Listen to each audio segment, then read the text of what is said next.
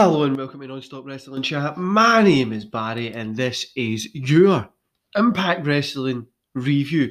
Guys, before we get into the show, don't forget to hit like, subscribe, and that beautiful notification bell.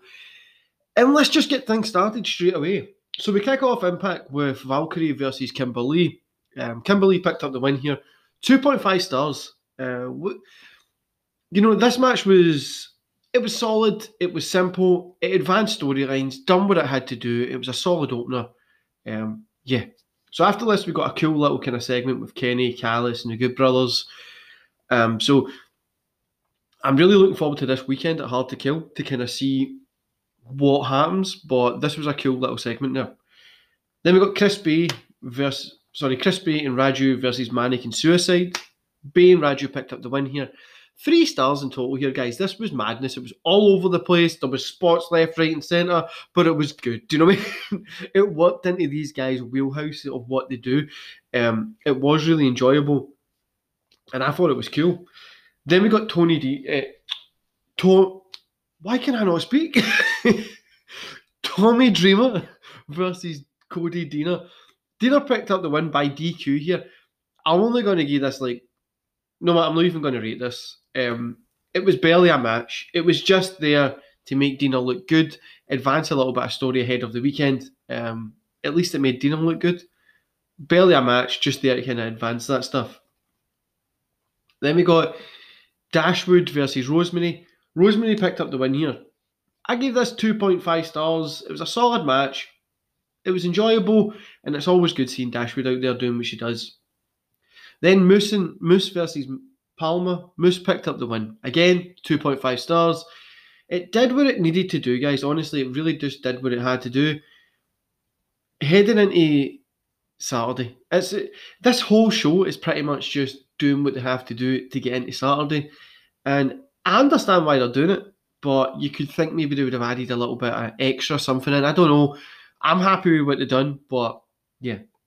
Then we get a vignette kind of promoting Kenny Omega storyline, um, leading into the six man tag match. Um, earlier in the night, also we got a vignette for the Sami Callihan and Eddie Edwards um, match heading up. So it's going to be a barbed wire massacre, uh, hard to kill, which I thought was going to be pretty cool. So let's see how that works out. Main event, guys: Karl Anderson versus Rich Swann. Um, Rich Swann picked up the win here.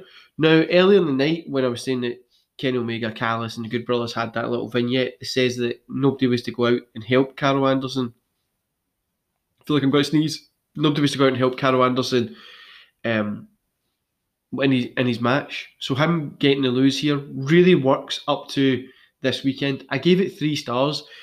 Now, it did have a lot of repetitiveness in it, but it was a fun match and it told a story that it had to ahead of the weekend. After the match, um, the bus is empty. Swan looks at Anderson from the ramp. He's ready to leave.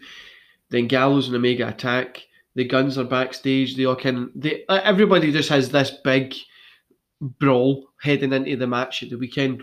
It it got me hyped for it. Um, overall, whole show two point five stars, guys. It, it wasn't the best show.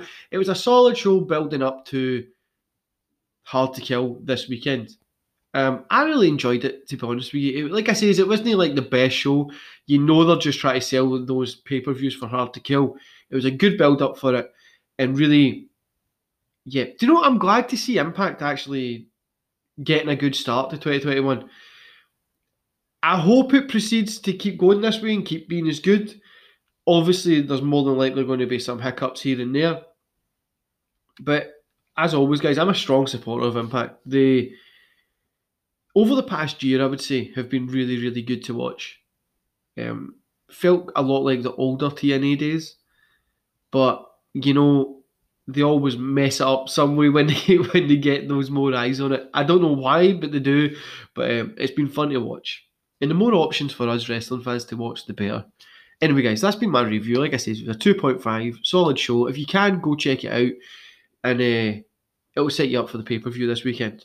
Anyway, guys, I hope you enjoy the rest of your day, and I'll see you here tomorrow for AEW versus NXT. See you later, guys.